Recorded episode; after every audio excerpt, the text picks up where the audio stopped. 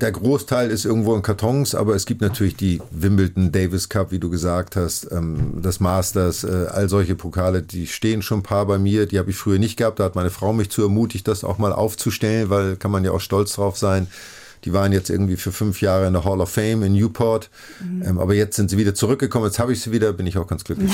Viel, viel, viel Hamburg. Hamburg. Der Talk-Podcast von N D R neunzig Komma drei mit Britta Kehrhahn. Er ist Hamburgs Tennislegende, hat alles gewonnen, aber er ist weit davon entfernt, sich bis zum Lebensende nur als Tennislegende abfeiern zu lassen. Sein Leben ist nämlich mehr. Er hat eine Stiftung, die ihm am Herzen liegt, und er hat seine Kunst zum Beispiel.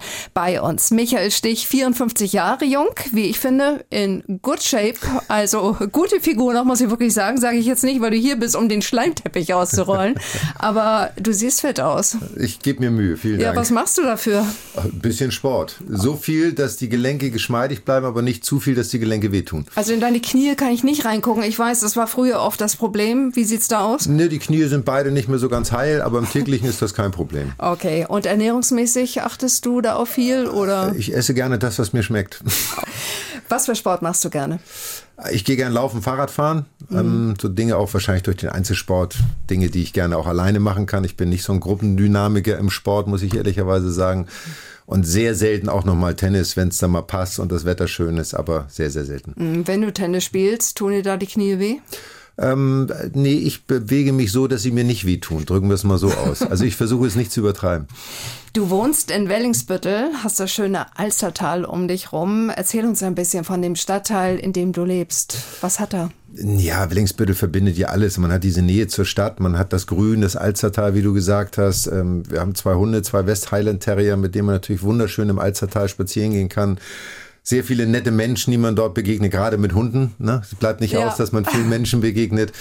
Ähm, hab dort, als wir dort hingezogen sind, meine damalige Hundegassi-Freundin äh, Hilde, die jetzt leider gerade verstorben ist, mit äh, knapp hundertzwei. Oh. Ähm, aber das war so einer der ersten Menschen, die ich da getroffen habe. Das sind so Momente, die bleiben und Erinnerungen, die bleiben. Gibt es auch Dinge, die dich stören an Wellingsbüttel? Der Verkehr ist manchmal schwierig und es gab mal oder gibt nach wie vor einen Plan, dass die Wellingsbütteler Landstraße irgendwie für ja. fünf Jahre gesperrt werden soll und da Äh, da stellen sich mir die Nackenhaare auf. Da sind die aber erstmal abgekommen, glaube ich, ne? Weil die Bürger sich dagegen ja. ausgesprochen haben, aber es muss ja trotzdem gemacht werden. Das steht ja außer Frage, dass die Arbeiten, Siel, was immer dort gemacht werden muss. Aber ich finde, man muss schon einen Plan haben, der die Menschen nicht zu sehr einschränkt. Ich habe mal übergangsweise, das war nicht lange, aber mal in Wellingsbüttel gewohnt. Ich fand das so dunkel da. Das Alstertal hat so ein bisschen was sehr Dunkles, Düsteres. Naja, viele Bäume und jetzt in dieser Jahreszeit, wenn es ja auch früh dunkel wird, da kommt natürlich nicht so viel Sonne unten an. Aber dafür ist es wahnsinnig grün. Also ja, das hat das halt den schon. Vorteil. Das ist ja. eigentlich der Privatpark, den man vor der Tür hat. Fährst du oft Richtung City? Ich habe mein Büro in der Innenstadt, also von der Stiftung, das Büro ist hier an der Heilwigstraße und deswegen bin ich auch immer wieder regelmäßig in der Stadt. Mhm, über deine Stiftung reden wir später noch ausführlich. Was liebst du so an Hamburg? Ja, einfach die Lebensqualität. Wir leben in einer der schönsten Städte Deutschlands. Natürlich müssen wir sagen, in der schönsten Stadt Deutschlands, Klar. selbstverständlich. Ähm, ich finde, Hamburg ist eine sehr grüne Stadt. Es ist eine sehr vielfältige Stadt. Ähm, es gibt die Bereiche, die etwas außerhalb liegen, die wahnsinnig grün sind. Und äh, trotzdem ist es von der Fläche her überschaubar, was mir im Gegensatz zu Berlin oder München einfach besser gefällt, weil man irgendwie doch in seinen Quartieren so ein bisschen bleiben kann. Und das mag ich an Hamburg sehr gerne. Gepaart natürlich mit den Menschen. Als Norddeutscher fühlt man sich bei den Norddeutschen am wohlsten. Machen wir mal eine kurze Aufwärmrunde in Sachen Hamburg. Wir nennen das immer null vier null Aufwärmrunde. Alster oder Elbe? Auf jeden Fall die Alster, weil ich habe ein paar Jahre in der Stadt gewohnt und Joggen und Spazierengehen um die Alster ist äh, wunderschön. Kunsthalle oder Volksparkstadion? Für mich die Kunsthalle, weil ich bin nicht so ein Mensch für große Massenveranstaltungen und da kann ich mich mit einem einzelnen Bild äh, auch sehr intensiv auseinandersetzen. Franzbrötchen oder Fischbrötchen? Äh, als Kind gerne Fischbrötchen nach der Schule, so bevor das Mittagessen bei der Mutter auf den Tisch kam, was man nicht durfte, weil man musste ja mit Hunger nach Hause kommen. Klar. Aber heute kein Fischbrötchen mehr, Franzbrötchen. Okay. Deine persönlichen Hotspots in Hamburg, wo gehst du gerne hin? Ach, ich bin, ich, wie gesagt, Alster ist ein Ort, wo man einfach auch die Natur genießen kann. Wir haben so ein, zwei Restaurants, das Tarantella, das Tortue Hotel, was einem sehr guten Freund von mir gehört und der es mitbetreibt. Und ansonsten gibt's nicht so den einen Ort, wo ich jetzt immer wieder hingehe. Viele gehen in die Hafen City, das ist nicht so meins. Es ist wirklich ein ganz eigener Stadtteil, der aber auch ganz separiert ist von all dem Rest so irgendwie. Ja. Wenn ich jetzt in Winterhude oder in Eppendorf oder in Pöseldorf oder wo auch immer hier in meiner Gegend, selbst Sasel, Wellingsbüttel da draußen, das hat irgendwie alles so eine Verbindung. Und die Hafen City ist fantastisch entwickelt, aber ist doch ein sehr eigenständiger Stadtteil. So, dann möchte ich noch wissen, der schönste Tennisplatz in dieser Stadt ist wo? Ne, natürlich das Stadion am Hamburger Roten Baum. Mm, so viele Erinnerungen, ne? Auf ja. jeden Fall.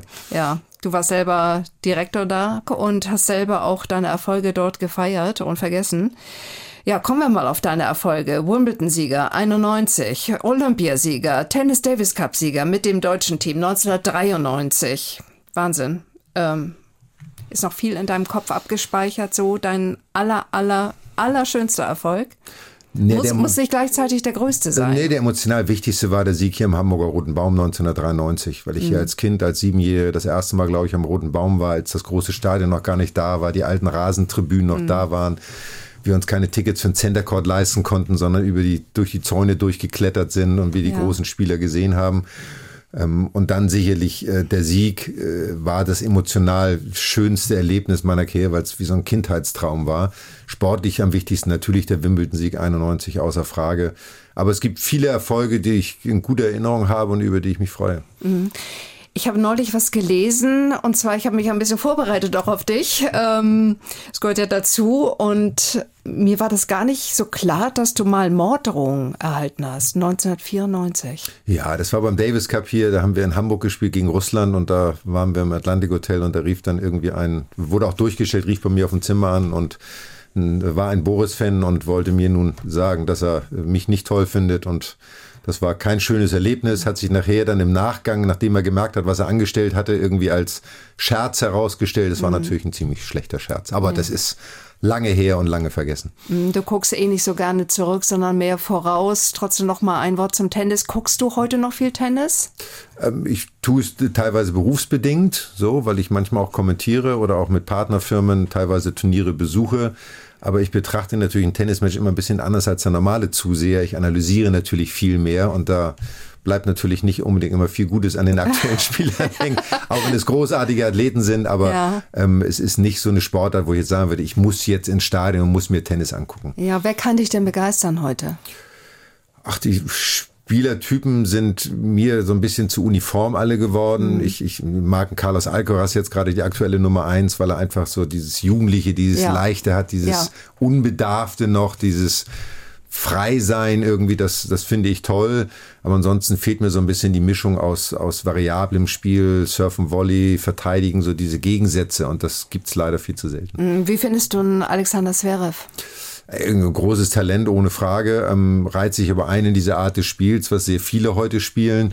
Ähm, habe ihn ja nun damals extremst gefördert hier am Roten Baum auch und ihm die ersten Wildcards ermöglicht, wo er auch große Erfolge hatte.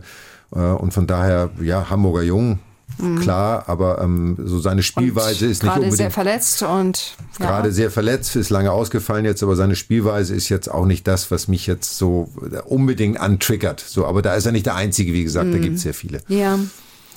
Typisch für unseren Podcast Viel Hamburg ist, dass ganz normale Menschen aus unserer Stadt ihre Fragen an unsere Gäste loswerden können. Und das tun sie heute auch sehr, sehr gerne an dich. Wir haben mal Frage Nummer eins. Ich bin der Karl und komme aus Sankt Pauli. Hallo Michael, ich habe da eine Frage. Und zwar, wirst du heute noch auf der Straße von jüngeren Leuten erkannt? Oder könntest du heute unbehelligt durch die Gegend gehen? Naja, natürlich werde ich nochmal erkannt, aber ich gehöre ja in Hamburg irgendwie zum dazu, sagen wir mal. Ich lebe hier ja und das wissen natürlich die meisten Menschen auch. Aber es ist ja auch eine, eine, eine schöne Respektsbekundung, wenn Menschen einen erkennen und auch gerne dann nochmal an diese Zeit zurückdenken. Von daher sehe ich das nie als Belastung oder als, als anmaßend, sondern ich freue mich darüber. Es gibt Momente, wo ich dem auch entgegenkomme. Aber wenn ich privat bin, dann... sage ich auch, jetzt bin ich privat und dann bin ich auch mit mir. Also, aber es ist immer noch schön, dass Menschen sich an einen erinnern. Mhm. Frage Nummer zwei. Daniela, Barmbek Süd. Als Promi muss man ja irgendwie immer Vorbild sein. Empfindest du das als eine besondere Verantwortung und als Last? Naja, Sportlern wird ja immer so dieses Bild vermittelt, dass sie Vorbild sein müssen durch Sport, durch Fairplay, durch respektvolles Handeln. Das sind wir auch, ohne Frage. Wir sind in der Öffentlichkeit, wir sind im Fernsehen, wir sind sehr, sehr präsent. Wir sind auf der anderen Seite natürlich trotzdem auch Menschen mit all unseren Stärken und Schwächen und unseren Fehlern, die wir haben. Ähm, trotzdem bezieht sich das nicht nur auf den Sportplatz, sondern ich glaube, ähm, je älter man wird, umso mehr sollte man Vorbild sein im Leben allgemein. Und das hat sehr viel mit Respekt, mit Anstand, mit Offenheit, Ehrlichkeit zu tun, gewisse Prinzipien zu leben. Und das würde man sich gerade in den Zeiten, in denen wir heute leben, äh, manchmal noch ein bisschen mehr wünschen von den Menschen allgemein in der Gesellschaft. Ja, vorletzte Frage und damit Frage Nummer drei. Ich bin Megan aus Hamburg, Winterhude. Hallo Michael, war das Thema Doping verführerisch für dich und hast du mit diesem Gedanken überhaupt mal gespielt? Nein, also Doping war für mich überhaupt gar kein Thema, aus zweierlei Gründen nicht. Zum einen, weil ich ja wissen wollte, wozu bin ich fähig, zu welcher Leistung bin ich fähig mit meinem Körper, mit dem, was man mir mitgegeben hat und meinem Talent, und zum zweiten, weil ich einfach immer große Angst gehabt hätte vor den gesundheitlichen Schäden, die daraus resultieren können, und deswegen habe ich mich da nie mit beschäftigt. Das war nie ein Thema, so wie Drogen nie ein Thema waren für mich. Also das ist auch so ein Thema. Deswegen keine Berührungspunkte mit. Und letzte Frage an dich. Seime, komm aus Eimsbüttel. Hallo Michael, du als, als bekannte und berühmte Sportler, den ich auch gerne auch im Fernsehen verfolgt habe, von dir möchte ich gerne wissen, wie du zu diesen Weltunruhe, Kriege, Diktaturen stehst. Wie fühlst du dich auf dieser Welt? Also mit mir machen sie, dass ich betroffen bin, dass Menschen, Entschuldigung, aber so dumm sein können, Kriege anzufangen und glauben, dass sie dadurch etwas erreichen. Und dieses Erreichen ist geprägt von Machterhalt, von Machtstreben, wirtschaftlichen Aspekten, die leider Gottes in unserer Gesellschaft eine immer größere Rolle spielen. Und das finde ich sehr bedauerlich, weil es einfach ähm, entgegen der äh, gesellschaftlichen Norm sein sollte, uns gegenseitig Schaden zuzufügen. Aber wir können in die Menschen nicht reingucken und manche haben halt einfach ein bisschen verqueren Kopf auf den Schultern. Es gibt ja viele Krisen, unter anderem auch die Energiekrise. Wir haben eine hohe Inflationsrate. Wie ist das bei dir zu Hause? Achtet ihr auch drauf, dass ihr nicht so viel heizt? Sitzt ihr da auch mit Pullovern oder wie, wie stellen wir uns das vor? Ja, ich habe meine Heizung auch schon gerade runtergestellt, so, und ich bin jemand, so bin ich von meinem Vater aber auch erzogen, Licht wird in dem Raum angemacht, wo man sich aufhält, und wenn man da nicht mehr ist, dann macht man es wieder aus. So. Mhm. Ähm, aber das habe ich von Kindheit auf an mit, äh, mitbekommen und von da ist das für mich jetzt keine große Umstellung. Natürlich äh, schränkt man sein Leben jetzt nicht in jedem Bereich ein und versucht jetzt alles zu minimieren und alle Fernseher aus der Steckdose zu ziehen oder die Kaffeemaschine oder was auch immer. Ich finde, das Leben muss trotzdem lebenswert bleiben. Das muss jeder für sich selbst bewerten und beurteilen. Mhm. Aber auch an uns geht das nicht vorbei. Also wir versuchen, dem auch schon Rechnung zu tragen. Du lebst ja auch lange in Deutschland. Findest du, dass Deutschland sich zum Negativen entwickelt hat? Also ich finde, dass wir in einem der besten Länder leben, was man sich wünschen kann, außer Frage. Aber ich glaube, dass unsere Gesellschaft sich in eine Richtung entwickelt, die ich manchmal hinterfrage. Und wir, wir leben in einer Gesellschaft, die eine soziale ist. Das finde ich perfekt, dass alle für alle da sind irgendwie. Nur mittlerweile geht es mehr um soziale Gerechtigkeit von oben nach unten und nicht mehr in der Gesellschaft insgesamt, dass jeder seinen Teil dazu beiträgt. Und das Dieses Auseinanderdriften nehme ich so ein bisschen wahr in den schweren Zeiten, die wir jetzt auch haben. Und da ist auch die Politik sicherlich nicht ganz unschuldig dran. Wie nimmst du das wahr? Naja, dass am Ende immer eher danach gerufen wird, was denn die, denen es besser geht, für die tun können, denen es schlechter geht. So. Und äh, ich finde, das ist keine Einbahnstraße, sondern es gibt äh, immer ein Miteinander in jeglicher Form. Und jeder kann für andere Menschen was tun, egal wie gut oder schlecht es uns geht. Ich mache das mit meiner Stiftung, aber andere Menschen können andere Dinge tun. Gerade älteren Menschen, glaube ich, muss in dieser Zeit viel mehr geholfen werden, denen es nicht gut geht in unserem Land. Das macht mich sehr betroffen. Das macht mich auch sehr traurig teilweise, weil wir, glaube ich, alle vergessen haben, dass gerade die Generation meines Vaters und die Generation davor äh, dazu beigetragen, dass wir in dem Wohlstand leben können, in dem wir leben. Und mhm. äh, wir denen wahnsinnig viel zu verdanken haben. Und das gerät sehr schnell leider Gottes in Vergessenheit. Hast du eigentlich noch viel Kontakt mit deinen Tennisgegnern von damals? Henri Leconte, denke ich. Ich denke an John McEnroe. Ja, es gibt so drei, so vier. John, John McEnroe, Jim Courier, Richard Krajicek, der Holländer. Das sind so äh, Freunde auch wirklich. Patrick Kühn, mein ehemaliger Davis Cup-Kollege, ist wirklich einer meiner engsten Freunde. Ähm, also da gibt es schon Kontakte und die versucht man auch zu pflegen. Aber es sind natürlich wenige, sage ich jetzt mal, aus der Zeit. Ja. Du hast im Tennis alles gewonnen, darüber haben wir gesprochen. Dieser Teil deines Lebens ist Vergangenheit. Ich möchte mit dir jetzt mal über dein Leben danach sprechen, über das Leben jetzt. Und da ist zum einen, wir haben es ja schon angesprochen, deine Stiftung, die es schon fast dreißig Jahre gibt, genau gesagt achtundzwanzig Jahre sind's. Das ist eine Stiftung, die sich um H I V-infizierte, an AIDS erkrankte Kinder kümmert. Du machst das sehr, sehr gerne, ne? Ungebrochen mit voller Leidenschaft, ne? Ja, absolut. Das ist meine soziale Verantwortung, die ich versuche wahrzunehmen. Ich habe damals neunzehnhundertvierundneunzig die Stiftung gegründet, damals als jüngster Stifter Deutschlands, weil das ja eher ein Thema ist für ältere Menschen, die im Berufsleben sehr erfolgreich waren und dann etwas zurückgeben.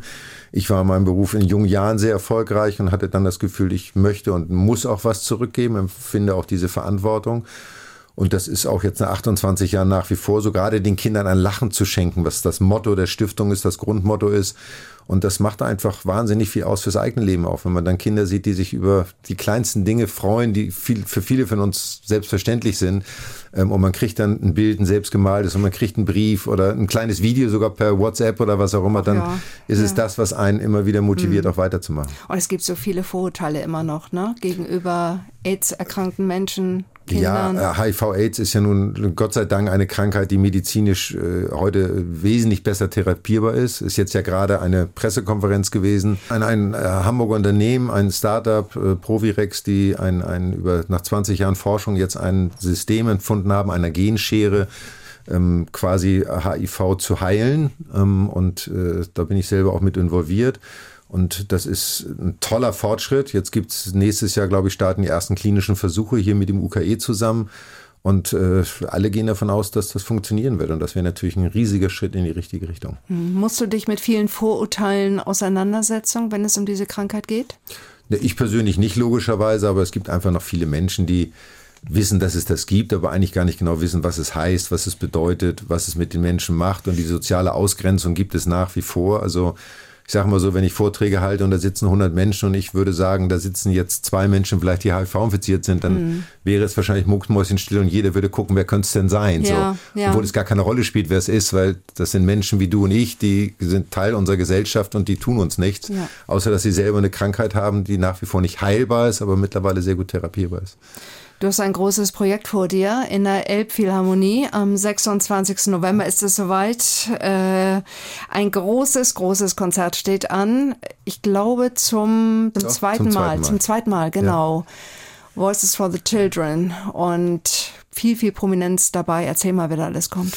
Ja, wir haben das erstmal vor, vor drei Jahren, das erste Mal zum fünfundzwanzigjährigen Stiftungsjubiläum, hatten wir gesagt, Mensch, wir wollen das irgendwie feiern. Dann habe ich meinen Mitarbeitern gesagt, wir mieten den großen Saal der Elbphilharmonie, haben die mich erstmal ausgelacht. Dann haben wir es gemacht, es war ein großartiger Erfolg, natürlich hauptsächlich wegen der Künstler, aber auch dank der Zuschauer, die gekommen sind, der, der Fans. Und jetzt konnten wir zwei Jahre wegen Corona nicht, jetzt machen wir es dieses Jahr wieder. Wir haben wieder tolle Künstler mit Max Mutzke, Johannes Oerding, Tim Bensko, Annette Louisanne, Toll. Phil Siemers mhm. und äh, Madeleine Juno.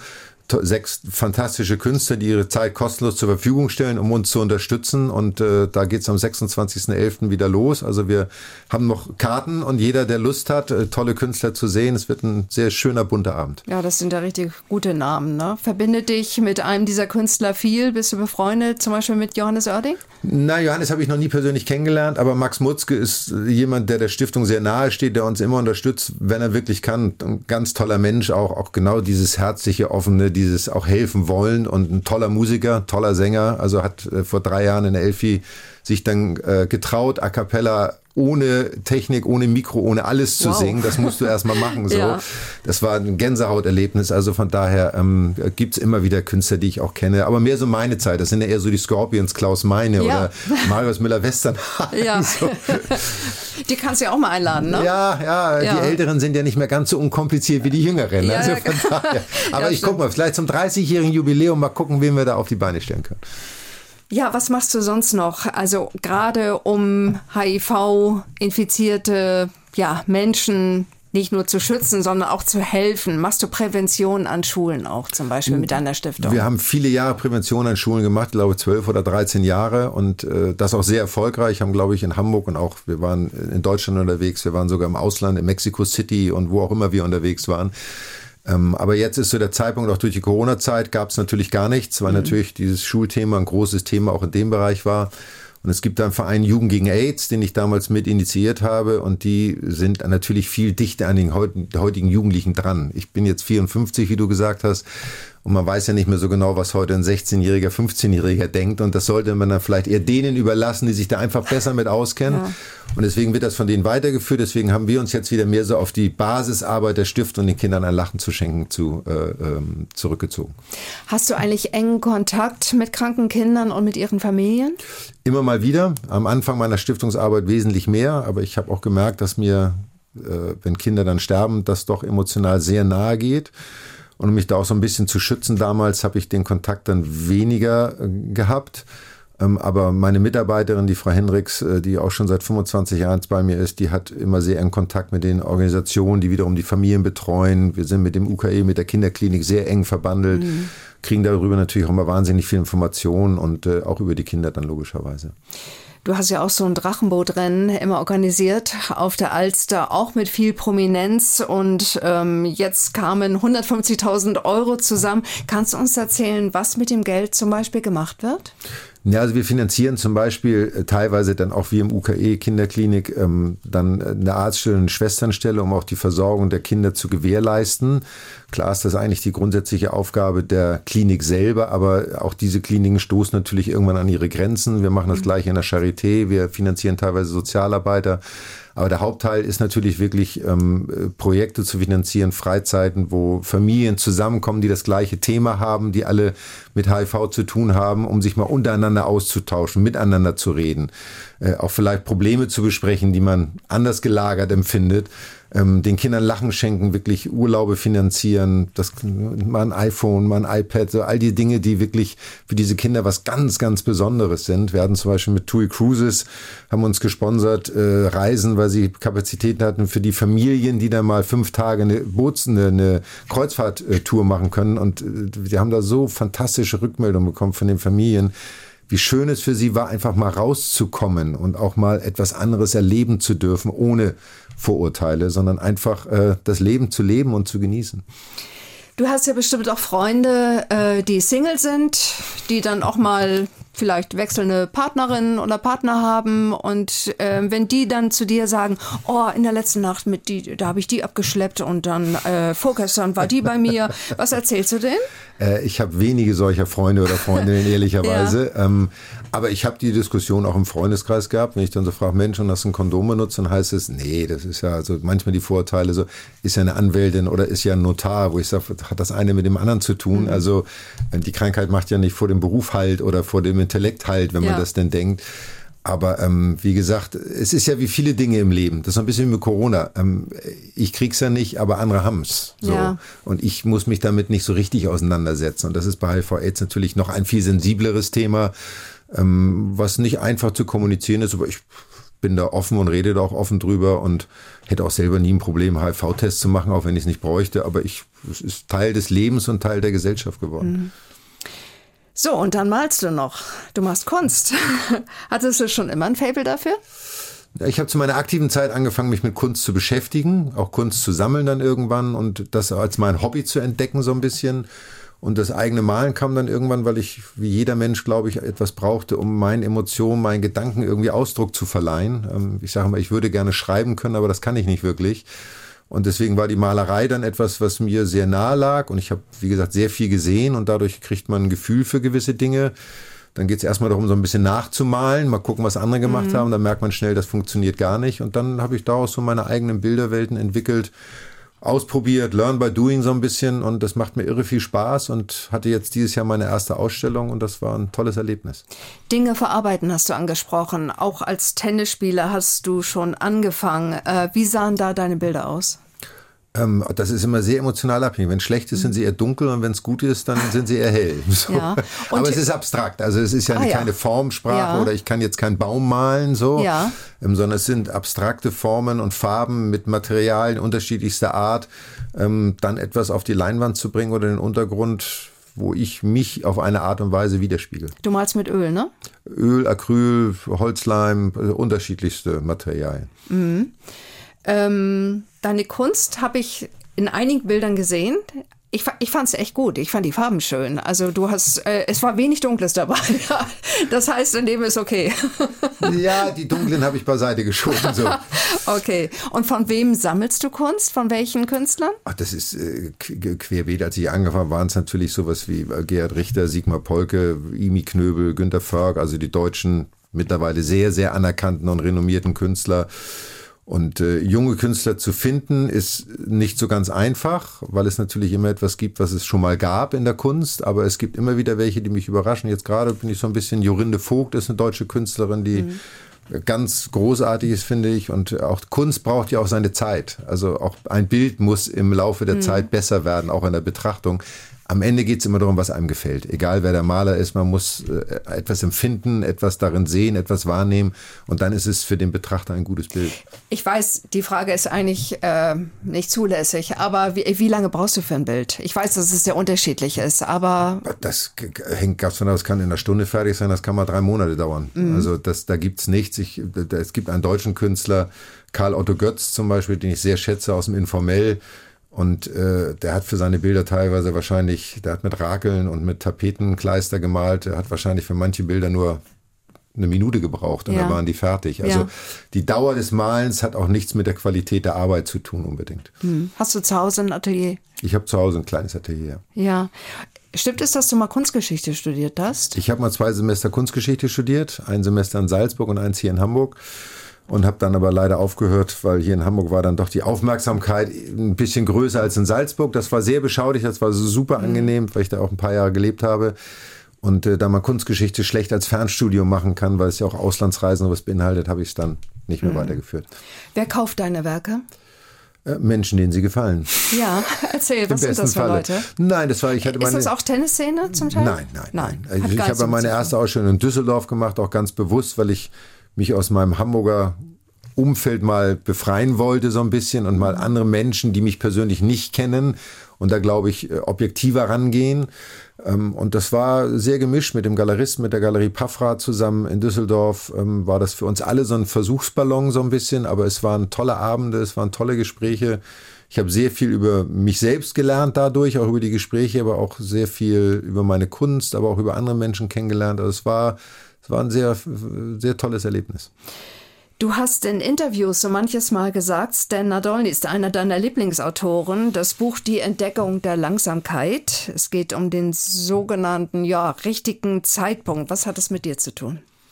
Naja, dieses Buch habe ich mal von einer Freundin geschenkt bekommen, vor mittlerweile auch über dreißig Jahren, glaube ich. Und äh, Stan Nadolny ist ja eine wahre Geschichte. Es geht um, um die Entdeckung der Nordwestpassage, so, ähm, um über Schifffahrt. Und äh, er geht halt zur See und ist aber langsam an allem, was er macht. Und äh, hat kann keinen Ball fangen und wird immer für niedere Arbeiten benutzt, nenne ich das mal. Und lernt aber im Laufe des Lebens, dass seine von außen betrachteten Fehler für ihn selber irgendwann zu stärken werden. Und äh, das finde ich daran sehr spannend. Und dieser Spruch, den es dort gibt, es gibt für alles im Moment drei Zeitpunkte, einen verfrühten, einen richtigen und einen verpassten. Und es ist natürlich immer die Kunst, den richtigen zu finden. Und äh, man muss aber auch die anderen beiden akzeptieren, weil man ja. wird nicht immer den richtigen finden können. Hast du das Gefühl, du hast irgendwas im Leben mal verpasst? Ich habe bestimmt irgendwas verpasst, ähm, mhm. aber ich bin nicht jemand, der darüber nachdenkt, weil ich kann das Vergangene sowieso nicht mehr ändern. Also ja. von da kann ich nur versuchen, aus dem, was ich tue und was ich mache, zu lernen und es beim nächsten Mal, wenn es nicht gut war, besser zu machen oder mich in dem Moment dran zu erfreuen, wenn ich es gut gemacht habe. Mhm. John McEnroe macht auch ein bisschen Kunst, ne? Oder? Ne, John McEnroe ist ein großer Kunstsammler auch und hat eine ja. eigene Galerie in New York auch. Also er malt selber nicht. Die Bilder wären sehr spannend, ehrlicherweise, glaube ich. Ja, das wird mich auch Aber interessieren. Sehr kunstaffin und das verbindet uns natürlich auch. Hat man auch immer etwas, über das man sich austauschen kann. Mhm. Deine Frau ist Dressurreiterin. Äh, teilst du ihre Leidenschaft? Fürs Reiten. Also ich teile ihre Leidenschaft für ihr Hobby, indem ich sie dabei sehr unterstütze, aber ich bin kein pferdeaffiner Mensch im Sinne von, dass mhm. ich selber reite. Ich spannende Tiere, großes Maß an Respekt vor der Kraft dieser Tiere und bewundere meine Frau für den Einsatz, den sie da bringt und den Ehrgeiz, den sie hat. Aber sie macht es in erster Linie auch aus Liebe zum Tier. Und ja. äh, bei ihr steht das Tier immer an erster Stelle und nicht ihre eigenen Bedürfnisse, sondern bei ihnen, bei ihr müssen, muss es den Tieren gut gehen. Zu Hause bei euch in Wellingsbüttel sind da äh, noch viele Tennispokale zu sehen oder hast du die in Schränke gepackt? Der Großteil ist irgendwo in Kartons, aber es gibt natürlich die Wimbledon, Davis Cup, wie du gesagt hast, ähm, das Masters, äh, all solche Pokale, die stehen schon ein paar bei mir, die habe ich früher nicht gehabt, da hat meine Frau mich zu ermutigt, das auch mal aufzustellen, weil kann man ja auch stolz drauf sein. Die waren jetzt irgendwie für fünf Jahre in der Hall of Fame in Newport. Mhm. Ähm, aber jetzt sind sie wieder zurückgekommen. Jetzt habe ich sie wieder, bin ich auch ganz glücklich. Guckst du dir manchmal noch deinen Wimbledon-Sieg an, neunzehnhunderteinundneunzig? Äh, nicht explizit den Wimbledon-Sieg, aber ich habe so eine Phasen, wo ich dann gerne mal so in alte Matches mal reinschaue, um auch wieder so ein bisschen in Erinnerung zu rufen, was das für eine Zeit war. So. Mhm. Nicht, weil ich der Zeit nachtrauere, überhaupt nicht. Es war eine tolle Zeit, aber ich möchte sie nicht nochmal erleben. Aber es ist ein Teil meines Lebens, der mich auch sehr geprägt hat, logischerweise. Und ich kann mich heute noch über manche Bälle ärgern, die ich geschlagen habe, die nicht so gut waren. Oh. Du bist der letzte deutsche Wimbledon-Sieger bei den Männern, ne? Stell dir mal vor, es hätte damals ja, Netzwerke gegeben. Internet, Instagram, Twitter oder andere Netzwerke. Ähm, dann wäre das alles ganz anders gelaufen, wahrscheinlich dein Leben, oder? Das wäre anders gewesen, anders gelaufen nicht, weil der Erfolg bleibt der Erfolg, aber ich bin sehr froh, dass ich nicht in dieser jetzigen Zeit groß geworden bin mit all diesen sozialen Medien, weil ähm, ich äh, das nicht meins ist, wobei ich auch heute äh, oft auch jungen Menschen sage, auch gerade Sportlern sage, ihr müsst das nicht, wenn ihr nicht wollt, es ist eure Wahl, weil es immer so dargestellt wird, wenn man da nicht dran teilnimmt, dann ist man quasi nicht in, aber viele machen es ja auch, weil sie vielleicht verbal nicht mehr kommunizieren können oder weil sie es auch als Einnahmequelle sehen, was alles legitim ist. Aber deswegen wäre es nicht meins. Also ich bin auch nirgends auf den sozialen Netzwerken unterwegs. Deine Eltern haben früher, glaube ich, auch dafür gesorgt, dass du deine Preisgelder nicht verballert hast, ne? Ist richtig? Da haben sich anfangs um meine Finanzen gekümmert. Ich habe dann sehr früh aber schon angefangen, mich selbst drum zu kümmern, auch Verantwortung zu übernehmen. Und ähm, das ist mir im weitesten Teil gelungen. Jeder mhm. greift mal daneben, aber das gehört auch zum Leben dazu. Wer war dein Vorbild, als du Kind warst? Als Tennisspieler? Überhaupt. Als Tennisspieler war das damals Jimmy Connors, äh, den ich sehr geschätzt habe und zu dem ich irgendwie aufgeschaut habe. Und im Leben sonst habe ich nie wirklich Vorbilder gehabt. Ich finde viele Menschen inspirierend und spannend, so wie auch Nelson Mandela zum Beispiel, den ich auch mal treffen durfte. Aber ähm, äh, der Mythos ist ma- manchmal größer als denn äh, die Person selber, wenn man sie dann in der Situation trifft. Ja. Es nimmt nichts von der Größe der Person oder dem Erreichten weg, so, aber ähm, ein kurzer Moment äh, schafft auch ein bisschen manchmal mehr Re- Realität. Du sagst von dir selbst, dass du manchmal etwas nah am Wasser gebaut bist. Was kann dich zum Weinen bringen? Ach, das ganz vieles. Also äh, d- d- d- Tierfilme oder äh, Szenen in welchen Filmen, Sportszenen, ja. wenn wenn Sportler Großes erreichen und irgendwie Siegerehrungen sind, ich weil auch. ich das gebe ich zu, ich auch sehr nachvollziehen ja. kann, wie man sich dann fühlt. Ähm, ja. Ich weiß zum Beispiel damals, wenn dann Olympia die Nationalhymne gespielt wurde, dann ist man schon auch stolz und und davon auch erfasst. Aber ähm, das hält sich die Waage. Ich bin emotionaler Rationalist. Schönes Wort. Oder? Habe ich auch das erste ja. Mal gesagt heute. Ist mir vorher ja, so noch nie eingefallen. Sehr gut. Du bist H S V-Mitglied. Hat dich der H S V mal zum Weinen gebracht? ähm, äh, ja, aber das liegt lange zurück, bevor ich mal, äh, bevor ich H S V-Mitglied geworden bin. Also die guten alten Zeiten mit Kevin Keegan und Horst Rubesch und Manny Kaltz mhm. und so. Ähm, da hat man bestimmt mal vor Freude eine Träne verdrückt, aber auch da haben sich die Zeit natürlich unglaublich verändert. Das ist alles so viel schnelllebiger geworden. Es ist viel weniger Raum für Fehler ge- geblieben. Ähm, und in der letzten Zeit ähm, leidet man eher so ein bisschen mit und ist, äh, ich bin so ein bisschen traurig für die Spieler, dass sie das hart erarbeitet manchmal dann nicht veredeln können im Sinne eines Aufstiegs. Aber ansonsten vielleicht bin ich dieses da. Jahr oder beziehungsweise nächsten Sommer, ja. Wir hoffen, mhm. dass ich die Saison schaffen. Bist du noch ähm, irgendwie dran am H S V? Ich weiß, als wir das letzte Mal gesprochen haben, habe ich dich gefragt, ob du nicht mal einen Aufsichtsrat willst. Bist du mal gefragt worden? Ja, ich bin mehrfach mal gefragt worden, aber ähm, das sind so Aufgaben, da muss irgendwie Zusammensetzung stimmen, da muss der Sport mehr im Vordergrund stehen und ich komme natürlich aus dem Sport logischerweise und ich finde, von außen kann man sich auch gar kein Urteil erlauben, weil man keinen Einblick in die Abläufe, in das ganze System hat. Deswegen ähm, habe ich so viele Ehrenämter sowieso schon mhm. äh, und versuche, die eher zu reduzieren, als dass ich mir ein neues dazu holen würde. Du hast mal gesagt, dass jedes Bundesland eigentlich einen Sportminister oder eine Sportministerin haben sollte. Hat irgendwie keiner auf dich gehört, ne? Wie in so vielen Dingen nicht. Ähm, ja, ich glaube, dass der Sport einfach äh, gesellschaftspolitisch eine so un unglaublich große Bedeutung hat. Sport ist die sozial verbindendste Komponente in einer Gesellschaft, egal auf welcher Ebene, sei es der Breitensport, der Spitzensport. Und es ist auch ein so großer Wirtschaftszweig, dass ich auch glaube, dass es den Bundesländern, aber auch der Bundesrepublik Deutschland sehr gut zu Gesicht stehen würde, einen eigenen Sportminister zu haben, ähm, der sich auch wirklich nur mit dieser Thematik beschäftigt und äh, auch Dinge entwickeln kann, weil er dafür Zeit hat. Und wenn es immer bei einem Ressort angegliedert ist, hat man immer so ein bisschen das Gefühl, ja, es ist wichtig, aber es hat nicht die oberste Priorität. Kurz bevor du fünfzig Jahre geworden bist, hast du in einem Interview mit der Hamburger Morgenpost gesagt, dass du gerne zum Nordpol reisen möchtest, um auch mal die Polarlichter und das Eismeer zu sehen. Hast du das inzwischen gemacht? Nein, ist eine dieser klassischen Dinge, wie man sie auf der Bucketlist der Berühmten ja eigentlich hat. Und ich habe aber mal in einem Buch gelesen, Dinge, über die man sagt, das möchte ich gerne mal machen, sind meistens Dinge, die man nie tut. Mhm. Und äh, es ist aber nach wie vor etwas, was ich wahnsinnig möchte. Also nicht unbedingt der Nordpol als solches. Ich will jetzt nicht mit dem Hundeschlitten da irgendwie hundertfünfzig Kilometer durchs Eis äh, jetten. Ich glaube, da wäre ich auch nicht in der Lage zu. Wer weiß, zu. Wie lange es noch Eis gibt da oben. So, noch. Aber mhm. ich glaube, dass dieses Eismeer zu sehen, diese Stille, diese Natur, das ist schon ein sehr besonderer Ort.